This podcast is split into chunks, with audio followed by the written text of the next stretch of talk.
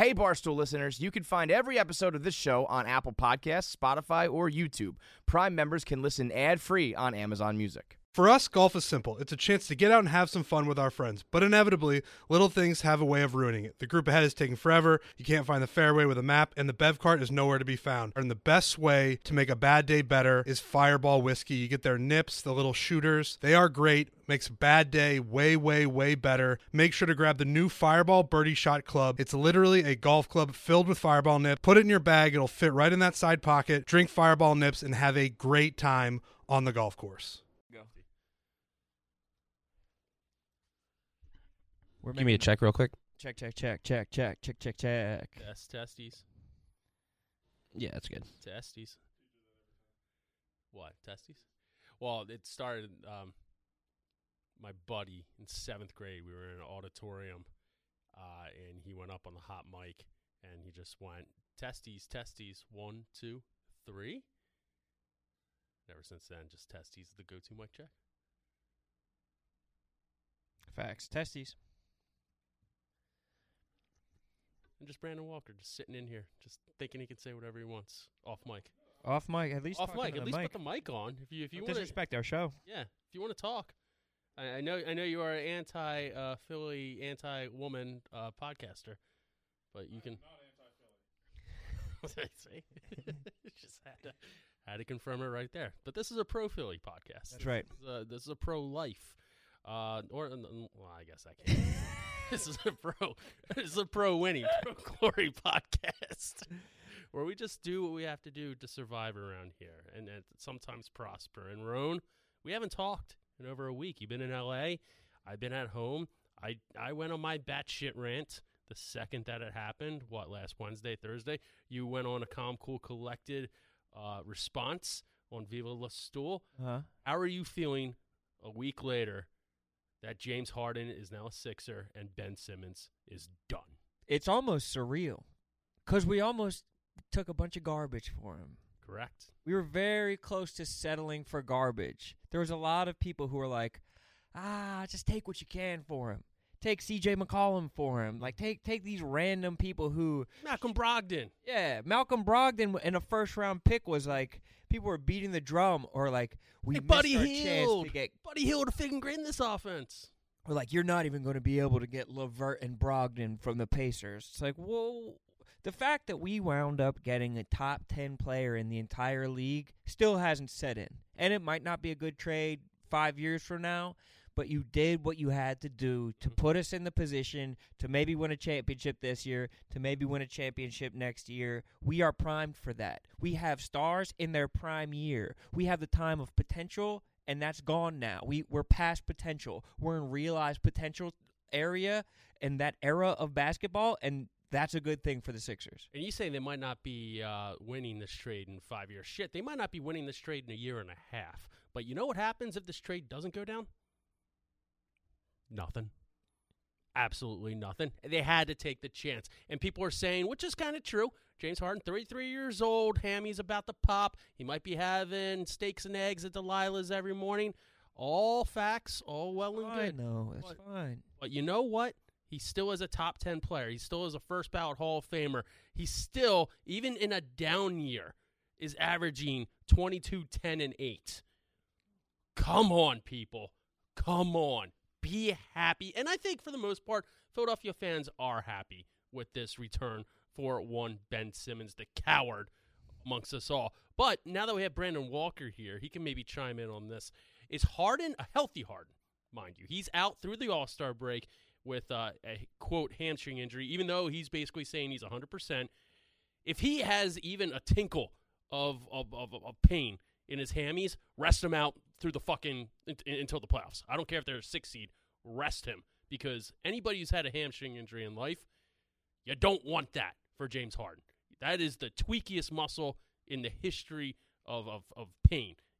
Rest him until he's good. But a healthy James Harden with Joel Embiid right here, right now, I'm calling it best duo in the NBA. Can you think of somebody better?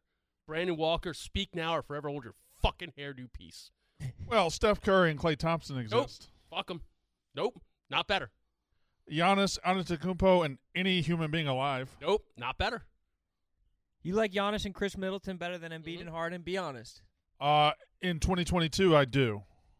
Did you watch? Did you watch? Well, it Chris- depends. I- If if you get peak James Harden even for three months, then then yeah, you might have the best. There's no indication you're going to get peak James Harden. If you get peak James Harden, if you get 28 a night James Harden, 14 assists James Harden, then yeah, it might be the best duo in, in basketball. But that that's an if. 22 and t- 22 10 and 8, even that. It's it. I'll tell you what. You're talking like Giannis is uh, 2019, 2020 MVP. Right now, the MVP is Joel Hans Embiid. He's the best player in the NBA. That's fair enough. I'm just saying, uh, Giannis is the is a reigning NBA champion. He's reigning, reigning Finals MVP. Like, he's a great player Durant and Kyrie is also a very good duo. when they're on the road. Yeah, Yeah. And fucking Kyrie Irving, Ben Simmons saying that they're going to be scary, just the three of them playing. Nets Twitter and and the people who cover the Nets, they might be mortal enemy number 1.1 now, just behind Ben Simmons. These assholes just chirping, trying to say that James Harden is is is a villain of all mankind, and Ben Simmons, oh, for all his faults, he's he's going to be the best version of himself and get better. Fuck every single one of you. There was this douchebag who's covering the Nets who had the audacity to say, Who, Mina Kimes? no, Oh, no, somebody no, else. Gotcha, no, we're gotcha. not bringing that in. Somebody else. I'm not even going to look up their Twitter. They don't deserve it. He stated, now this is a person who covers the Nets. Ben Simmons at least wears a mask on the on the sidelines, unlike somebody who I will not mention. That that was like kind of the quote. And it's like, motherfucker, your starting point guard isn't even vaccinated, and you're going to pull that shit. It's preposterous the spin that the national media is throwing on this right now. Let's talk about the points of spin. One, that Harden is the one that quit on his teammates. That Harden, who's playing through a hamstring injury right now, as Durant is out and as Kyrie refuses to play basketball, he's the one that quit on the teammates when he's the only one that's fucking playing for the Nets. And he's been playing trying to put the team on his back. And whatever disparities they'll claim happen between what he wanted to do playing style and what the coaches wanted to do playing style, that's spin too. Because you had James Harden on your team, and that's exactly what you wanted. Spin number two that Philadelphia fucking threw Ben Simmons under the bus. For we should put on a T-shirt the gif of the dude who has is wearing the Ben Simmons shirt and trying to coach him on how to have proper free throw form. Follow through, baby. We, we should have that frame by frame on a fucking T-shirt because that is em- emblematic of how the entire city went down. We fucking defended Ben Simmons against all fucking odds, against everybody who came and talked shit on him, against all types of tyranny. People were throwing around fucking hellacious terms like balloon hands, and we are the ones who went to back bat for him. He put us in a fucking terrible position to have to go to bat for him Oh, yeah. because he sucked. In retrospect, he sucked. But we put on the cape for him, just like the Nets fans are putting on the cape for him now, and they are going. They're in for a more rude awakening than the Oh. Sixers fans with James Harden. Oh, this podcast that you're listening to right now was such a pro Ben Simmons podcast that I'm ashamed to look in the mirror every morning. I am. But that's what we're supposed to do. We're Philly course. fans. We're not fucking GMs. You're loyal as fuck. Yeah, honestly, a- and and from the beginning, like we have always been defending him, and the whole city has been in kind of lockstep with that defense. There's a very small minority that are the people who are saying, uh, like who are, who are really talking shit on him, and A they vocal, a vocal minority. but they weren't even Philly fans. A lot of them, a lot of them were like purported NBA fans who were trying to like you know who who wanted to shit on him, and that's where the AKA narrative Mike from. That's yeah, that's where the narrative came from. Like it's people who wanted to have a hot take and shit on them and shit on him. I cannot wait for Frank the Tank to witness what is about to become of Ben Simmons. He is saying, "I hate." I he said today that he hates uh, Brandon Walker. Frank the Tank hates Ben Simmons more than he hates, or excuse me, Frank the Tank hates James Harden more than he hates Vince Coleman. I do think I do think Nets fans are just trying to catch up with you guys as far as because you guys have had a legitimate reason to hate Ben Simmons for a minute, and they're trying to retroactively hate James Harden. That, that- that's the point. Vince I don't Coleman. know why they're going for the credibility like like that. Vince Coleman hasn't played in the majors since 1990 fucking six. Right. So for Frank the Tank to hold that anger in and pen it up just so James Harden can come for about one full season and just hand over that hate to to James Harden is outrageous. Now, I didn't know this incident that Vince Coleman had where he apparently threw firecrackers into a crowd of kids. I did not know You that. know that? I did not know that. I, I would is- hate Vince it- Coleman too. It is odd that the Nets have a guy who is going through the vaccination thing and he's not playing half the games and he's he's missed he's he's flaked out a lot and they purport to hate James Harden more than they hate him. It's banana land. It's banana land. And James Harden, for whatever you want to say about him, from an outsider's perspective, yes, it does look a little, little awry, a little fishy, a little off. That for two straight seasons he has traded from a team. Uh, one with the Rockets where he's wearing a fat suit that did not end well, and a situation with the Nets where uh, clearly became toxic. Well, the Rockets got rid of Daryl Morey. They were in tank mode. He didn't want to stay there. Okay, chalk that up to that. The High Noon El Press Pack is here, featuring my top four High Noon Vodka Seltzer flavors. These flavors include passion fruit, pineapple, pear, and all new flavor, tangerine, all made with real vodka, real juice. This 12 pack is only here for a limited time, so get it while you can. Just look for the pack with my face on it. You can even scan the QR code in the pack and have me virtually join your party. Visit highnoonspirits.com to find the El Press Pack nearest you. The Nets, obvious dysfunction town. Not only with Kyrie Irving playing half the games, you don't know what's going on in that locker room. You got Steve Nash coaching, who uh, d- apparently uh, did not deserve that job. That was well reported here, Barstool Sports on a specific block. You did not know what was going on through James Harden's head during those two very difficult situations. And for him to be reunited with Daryl Morey, I smell roses. I smell good times. I smell happy things ahead. Now, will that last? I don't know. I mean, we see this opt in bullshit today that apparently was the storyline since uh, last week, but it's just being brought out like to the forefront uh, recently. We don't know if uh, he's going to just screw him over at the end of this year, not opt in, maybe not sign long term. We don't know that. But with Daryl Morey and James Harden being one, I think it's the best possible thing we can ask for. Well, I think he's going to opt in because the money that he gets from opting in in the long term is is significantly more money that if he re-signs with a team as opposed to going somewhere else and being a free agent somewhere else. So I think he's going to opt in. He's operating without an agent I- right now. I think agree. that was true oversight. I, I agree, but you still Yeah, you never know. Coley was kind of right. You just don't know. What if Embiid loses a leg, like walking down the street, and he's just like, "Okay, Harden, okay, I'm going to the Lakers." You well, you know what the, what the silver lining of that entire situation is is that we had a, an offer on the table for Harden last year that was essentially the same offer. Two first round picks, Ben Simmons, but it also included Tyrese Maxey and it also included Matisse Thybulle. Now we're able to make that trade with our two brightest young homegrown players in Maxey and Thybulle, and we're keeping them now. And so, whatever would have happened last year and whatever happens going forward, we have the option to keep Tyrese Maxey and to try to build around him and to try to build around uh, Thybulle a- as a great defensive player. And Embiid is still the centerpiece. So we freed up a bunch of money of a player who wasn't going to play, and instead we subbed in Seth Curry and we subbed in Andre Drummond. Now, do I value having a good backup center in Andre Drummond? Of course. 100% because he was the best backup center that we've had during the Embiid era. But does the good of having Harden vastly outweigh the bad of losing two decent but also replaceable role players? The good is incredibly better than the bad. Exactly, and even adding on those two first round picks, the good outweighs the bad, and it's not even close. And you take a look at the standings right now. The Sixers going into tonight against the Celtics, uh, who are in sixth at 35, 33 and twenty five. The Sixers are in fourth, thirty four and twenty two. And not only they're in fourth, they uh, they've been winning without Harden consistently, and not only that, they've been winning even without Seth Curry and Andre Drummond and Harden. They beat up on the Cavs, who are third uh, at 35 and 22. They just win. They have that it factor. And adding Harden to the mix, I mean, the sky's truly the limit. The only thing is that, that the Sixers have that one flaw, which is detrimental to any it factor, and that is Doc Rivers in the playoffs.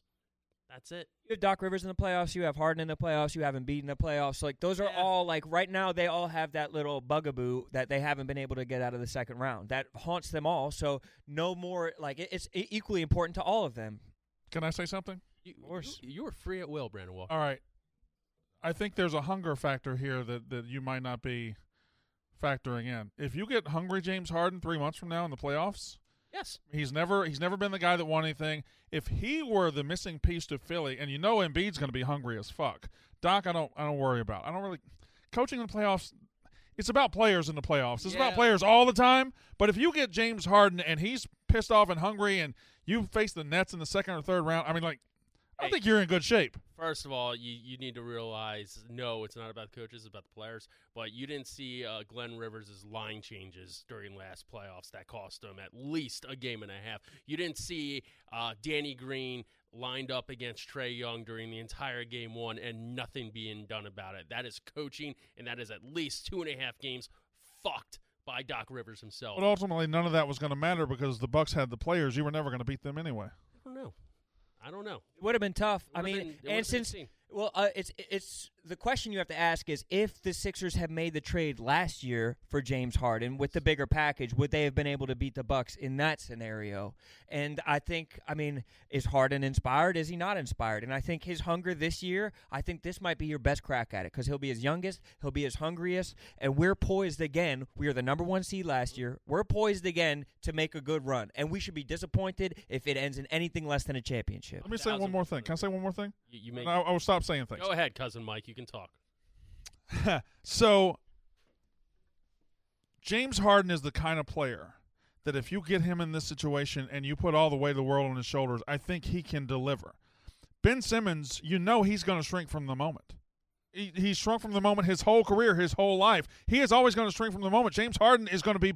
I think this is like the best opportunity of James Harden's career, not just for the Sixers. It's the best opportunity of his individual career. Yes, uh, James Sorry. Harden will will, Right. will take a stab at it more than Ben Simmons. Thank you for that hot take, fucking Copernicus. I know it's not a hot take. I understand that, but it's still it makes it no less true. I know, but still, what you are discounting is the fact that Harden isn't going to have to be that guy to 100% hold the load on his shoulders. That's Joel Embiid, I think Harden has the also best player in the NBA right I think Harden has also uh, shied away from the moment in uh, in like closeout games. Um, I think I've seen that he has his best performances early on in series or series when there's like when when there's a significant lead for his team, and so he hasn't necessarily taken over in massive games. I'm still looking for him to do that. Like I I, I would want him to do that, and I haven't seen that. I also think the hand and glove fit with Embiid's skill set is a lot better than his hand and glove fit with Kevin Durant's skill set. Oh, they are an absolute matchup. They're yin and yang, yeah. They are One a thing that's not- nightmare. Uh, I mean, you're going to get other teams in incredible foul trouble. Those are the two best guys in the NBA right now at drawing fouls on, on other people. And it's almost like Embiid studied at the knee of Harden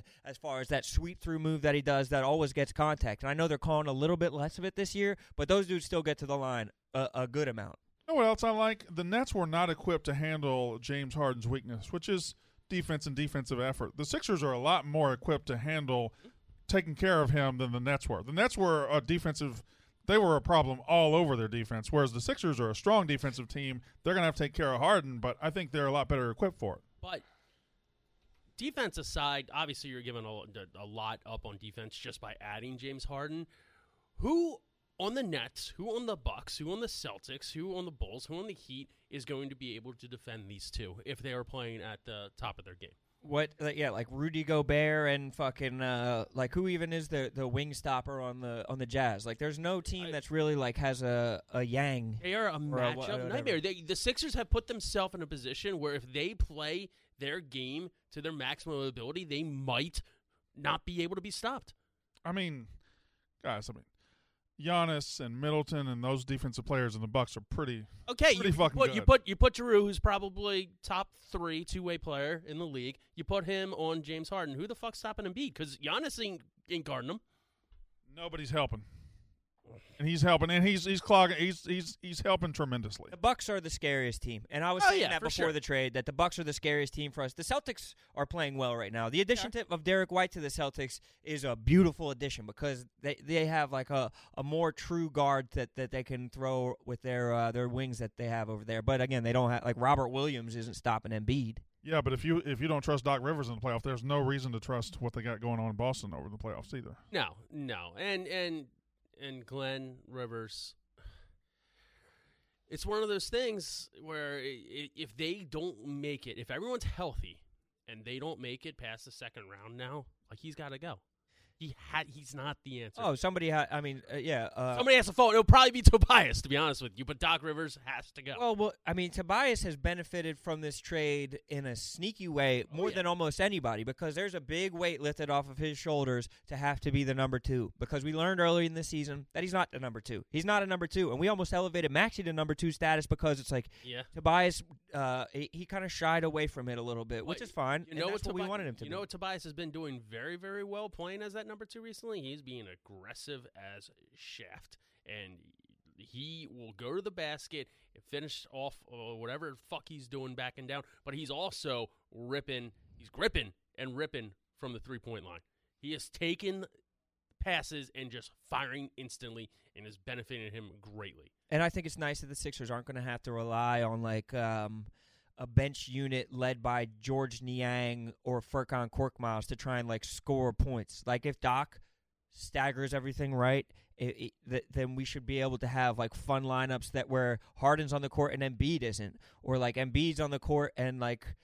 And maybe Harden's sitting for a little bit. Like there's ways that you can have cool lineups where th- there should be no uh, like dip offensively. I, I hope so. I hope so. I'm not necessarily sure I trust Rivers with that responsibility, but right now you got three people who can handle the ball. Shake's back. You got Harden who can bring it up, and you got Tyrese. So I mean that is hopefully solved. You're not having a lineup where Furkan is running point.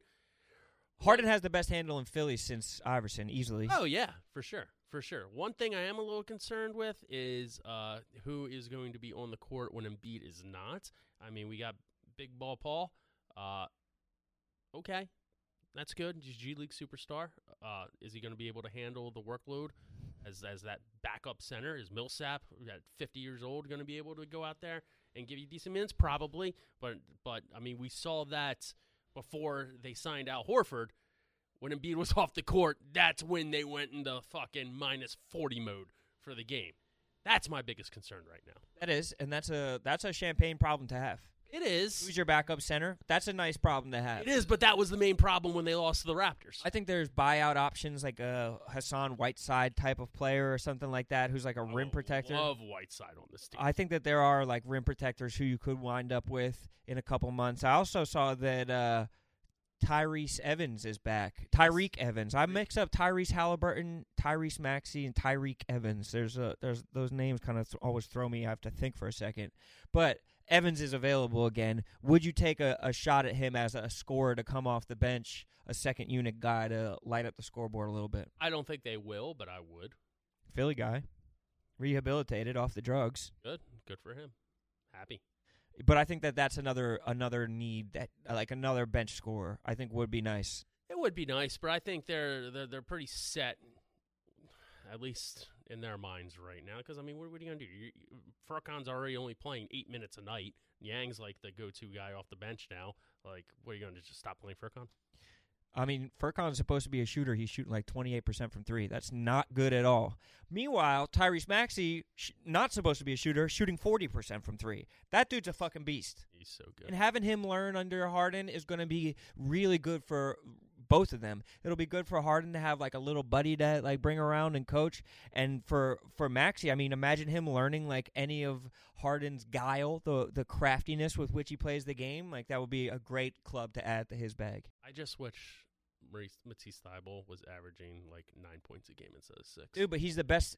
He's the best wing defender in the league. I dude. know, I know, but just like that, that little extra threat, just a little, just a little extra three points a game.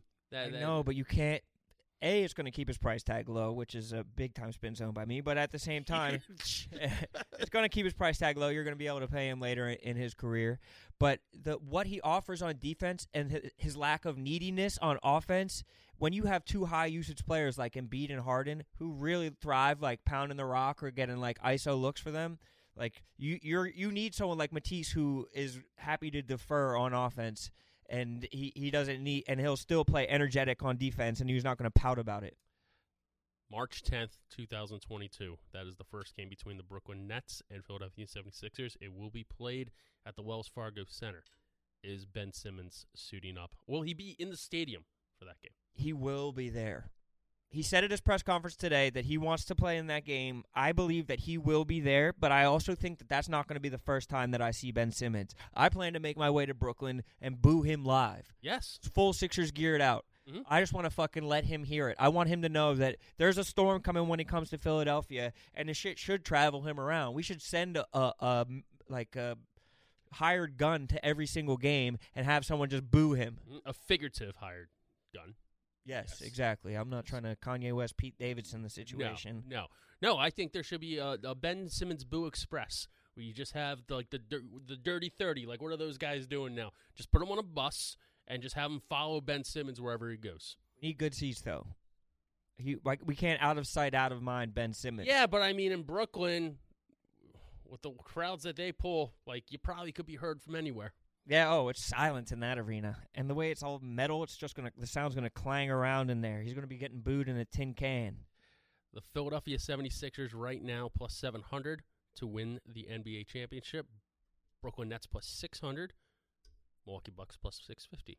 Warriors plus 400. Suns plus 450. I mean, the Suns just get no respect. Suns are so good and So they've good. beat the they've beat really good teams. They beat I mean, they're the only team that have even given the Sixers trouble recently and the Suns are so complete and they play better against better teams. Their their starting lineup is like the most damn near the most cohesive starting lineup in basketball. They're good. They're very good. Shout out Mikal Bridges. Wish he was a Sixer. They're like almost too good. Uh, to win the East, little picks wit.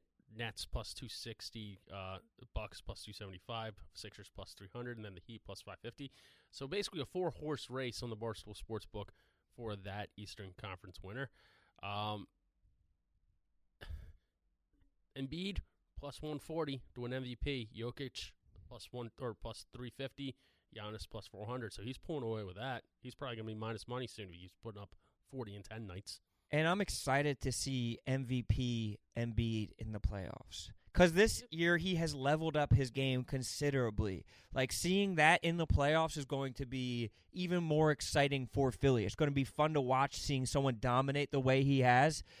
I mean, he just has he just has so he has such a complete offensive game, and he keeps on getting better. I didn't think it was fucking possible for him to keep on getting better, but he is, and it's it's a joy to watch right now. He keeps on getting better as the only threat on the Sixers. That's what I don't understand. People aren't just triple teaming him every single game. And even when they are, he's still finding a way to put up 30 and 10. And he's Unbelievable. freeing up the lane for other people. Like the fact that he can. I saw the clip of him today doing Harden's like little step back three. There was like just a Keith Pompey video from practice or some bullshit. But the fact that he can, you know, be at the top of the key and demand a, the defender's respect, playing with a guy like Tyrese Max, who plays so downhill and is always crashing the basket. Like you draw your big defender out to Embiid and you free up the lane. Like the fact that he's able to do that without Simmons clogging the, the lane our our fit and our roster composition is in such a healthier spot than it was a year ago today. And this is a question for you about Joel Embiid and Brandon Walker. You can chime in here if you if you actually like to say something. Uh, he is as dominant right now as any Philadelphia professional athlete has been in history, and I'm going to name a couple Damn. thrown out there that have been just as dominant. I mean, we're talking like eyeball tests last 30 years. I know Wilt like threw up numbers every single fucking season. We're not talking about Wilt. We're not talking about uh, you fucking Norm Van Brocklin taking the ball for the, the the Eagles. Tommy McDonald, who I love, and I'm sure was great back in the day. He's not starting at a D3 fucking Susquehanna football program right now. Uh, we're talking about probably like last 30 years or so. The most dominant athletes in Philadelphia sports uh, recent history. Right now, it's Embiid. You have 01 Iverson. You got 06 Ryan Howard, where he threw up like 313, 56 home runs, and, and 120 something RBIs. And you have 2011 Roy Halladay. Yeah, I was gonna th- throw in Doc. You got to have Doc in the mix. Doc had an incredible year that Yeah. year. I mean, just people, and, and maybe you can throw in Cole Hamels, NLCS, and World Series 2008. Nah, Oh, but you, you, that season, no. But during that time period in the playoffs, Cole Hamels was fucking wicked. If he was throwing a curveball, if he was snapping one off, nobody was hitting it. And he was MVP, NLCS, and, M- and World Series. people aren't gonna like this, but I mean, the start of Carson Wentz's 2017 season, he was in playing. He was playing at an MVP level. I got Like it- another. I got another Eagle for you. We also have Bryce Harper, who's coming off an MVP right now. That would be. a- but, I mean, but you I- have to say Bryce Harper. You, ha- you have to put in the conversation, but Bryce? It wasn't pure dominance like what Embiid's doing right now, like what Iverson did in 2001, like what Doc did in 2011. There were parts of the season where Bryce was struggling, where he hurt. Yeah, but that's baseball. You can't you can't equate. Not Ryan Howard in 2006. Not Doc in Uh, 2011. Doc in eleven too. Yeah, he was. Every outing he was incredible. And I love pitching Bryce. is pitching is different.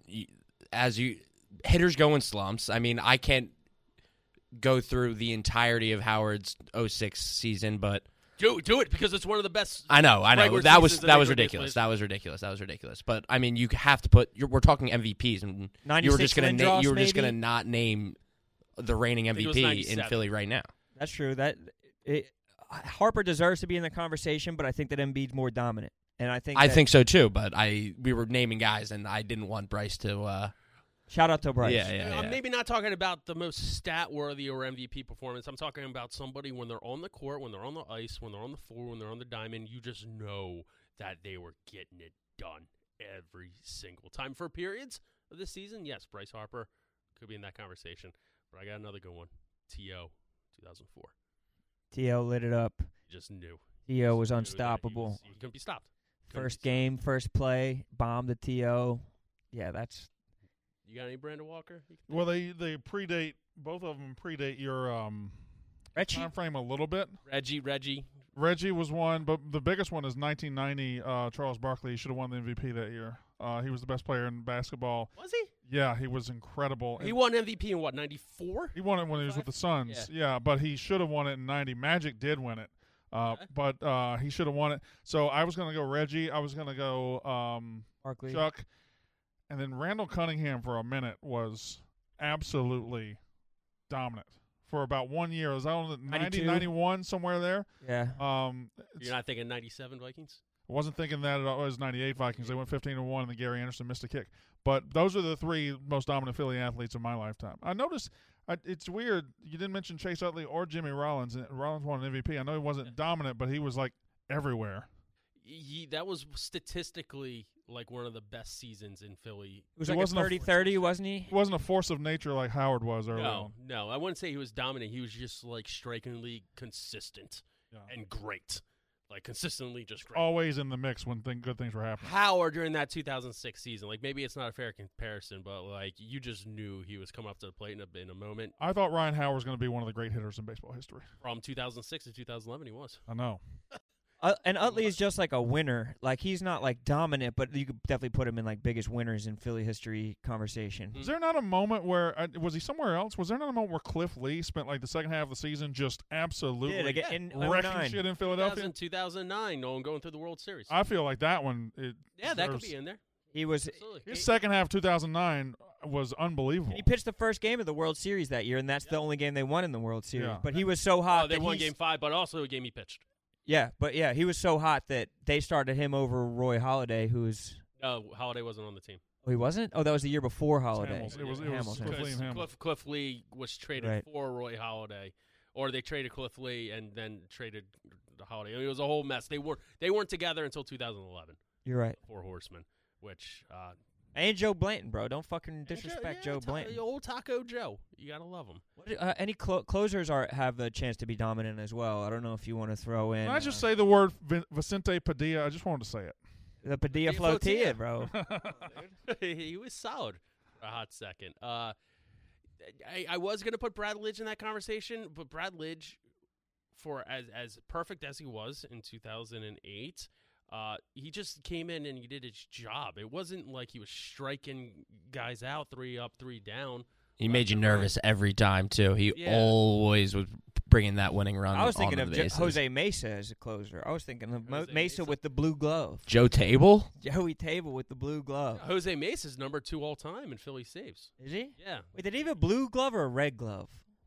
I know that at that same time, one Philly had a blue glove and one of them had a red glove.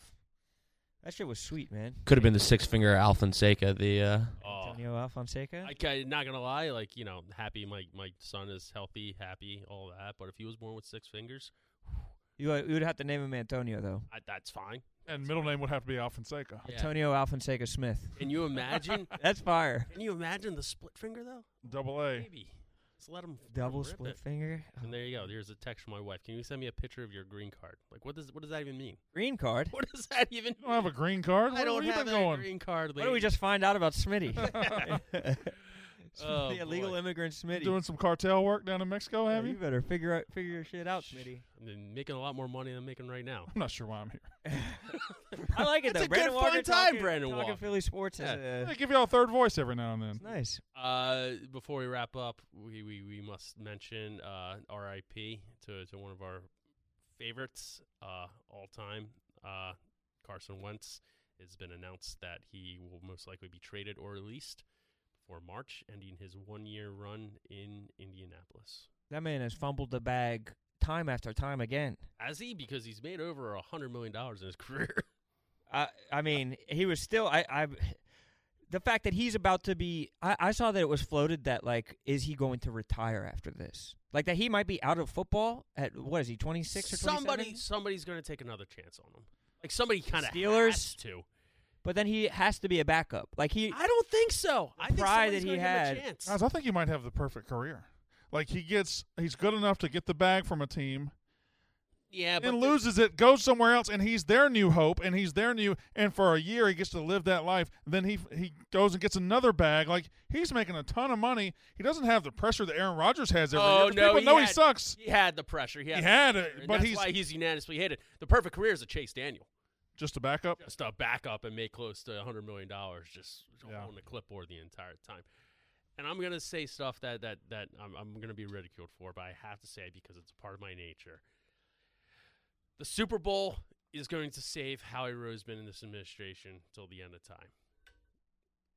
People are lauding the GM of the Eagles and, and how they got out of the Carson Wentz situation, but seem to forget that they traded up to get Carson Wentz. People applauded Howie for getting out of the Chip Kelly situation, but they also hired Chip Kelly. You're right. All the way back to the Dream Team. I'm, I'm just saying. Right. Like, I'm just throwing that out there. I'm just You're right. throwing that out there. Like, at what point do we stop the cyclical, happy horseshit. Because in 2017 we just said that he was having a dominant season. So it's not like he was Yeah. damaged goods. Like you I think you have a way bigger bigger and better gripe with how the Eagles have handled the Jalen Reagor arc career arc than with how they handled Carson Wentz cuz they drafted him, he was good to start off, then they traded him at the right time and got good return on him. That's like a a pretty good like if you had traded him maybe two years earlier, you get multiple first round picks. But like we believe that Carson Wentz could have taken us somewhere because we're loyal ass Philly fans and we support the dudes who are in town. And the Eagles would not have won a Super Bowl if it wasn't for Carson Wentz. It's Facts, just a fact. facts, facts. So why are we? I mean, you can't. I know. I just I have to be that asshole. I I, have to be that asshole. I don't like being this person. I understand. I have to be that asshole. That's why my, my wife wants a picture of my green card. It's it is satisfying as fuck though to see that that they're gonna get off him. And what I mean by him fumbling the bag is weren't they like nine and six, and then they lost to the Raiders, and then they lost to the uh to the Jaguars in the last game. Like Like Carson Wentz bashing aside, I'm shocked that they're giving up on him after one year because for the most of the year, like he wasn't turning the ball over. He had the stupid Carson Wentz plays, and yes, he, he didn't step up when it mattered at the end of the season, but his like touchdown to interception ratio was twenty seven like, to seven, wasn't it? Yeah, it was still like somewhat good, which is why I'm thinking like there might have been some other other shenanigans going. Well, we on. watched the game. Like, no, we saw what happens when Carson Wentz tries to play hero ball while he's about to get sacked, and he's a Yeah. turnover machine. And you could make a fucking like, uh, like wide world of sports like fumble video of of Carson Wentz this past year, like of him throwing the ball at the stupidest fucking times, or like whipping the ball from his own end zone as he's being dragged down for like a pick six, or like fumbling a shovel pass. Like that's what defines Carson Wentz's career. And it's sad when they think that they're going to bring in a Teddy Bridgewater or some fucking Yeah. like random know what- what they stopgap. Like who? Because they don't have a first round pick, Yeah. and so maybe they they try and draft like Carson Strong in the second round and get another Carson in, in Indy. But I don't know who. I don't know what their recourse is if they're not going to run it back with Wentz. Because you might as well just keep him for a year and then draft a second round quarterback and hope that they. But maybe they're going with Jacob Eason or whatever. Smart play to leave the room while dropping a wide world of sports reference uh, by Baron Walker. Otherwise, he'd be going off on it right now. Yeah, he would. Might have dropped his pants. Yeah, he would have loved that shit. reference. Uh, but you're right. Like I, I don't understand why why the Colts wouldn't just kind of keep him for another year, which is He must have sucked, dude. Yeah, you, well, I mean, Frank Reich was one of his biggest supporters since the beginning of time. Like something must have soured there. 'cause Their you know, running attack. You know, if Frank Reich wants him there, he'd be there. So obviously, this is Reich's call to Or the writing must have been on the wall. Like they must have been so fucking fed up with him that they that the entire city kind of spoke as one. Like they kind of all, but it couldn't have gone better. I mean, the fact that he was there for only one year, played enough games. We have their draft pick now, and hopefully we get a D end or a cornerback with it. Hopefully we get all all the above. Uh, wrapping it up, picks wit Sixers. Uh, hopefully this podcast will be out beforehand, but we have a bet with Boston Philly tonight for the Boston Celtics coming into town. and be 30 and 10 with a win. Uh, it's being boosted from plus 240 to plus 300. Rony got any futures or anything? Uh, Villanova f- minus four and a half. I'm going to add massive game, massive, massive game tonight. Yeah, okay. Keep, it in your pants, Max, please. I've had some. Uh, I've had some good success. Or Nova. I've had some good success messing around with uh, Temple basketball. Ooh. So, I, am not sure what, what Temple's next game is. Shout out, Mr. McKie. Yeah, shout out to to Aaron McKie. But uh, Temple basketball has been treating me well. Um, and but but I don't I don't I don't know I I don't have one zeroed in. And I mean, I put in a futures bet a while ago for the Warriors to win the championship. Still a good bet. Their favorite. They're- favorite. Yeah, yeah, and uh, they are they do look good, but I do kind of wish that I had um, waited and bet the Sixers to to win the championship. You still can. Yeah, I I absolutely still can, and I still might get a, a little double double action on it. But uh, as far as a future, that's that's one that's uh, quite enjoyable to me. I would love the Sixers to win an uh, NBA championship. All right, and that's picks wit, and that's first time, long time. We'll see you next time. Line up and listen. Appreciate you, brother. Yeah, no, thank you. Sorry, I got to run. thank you, Max.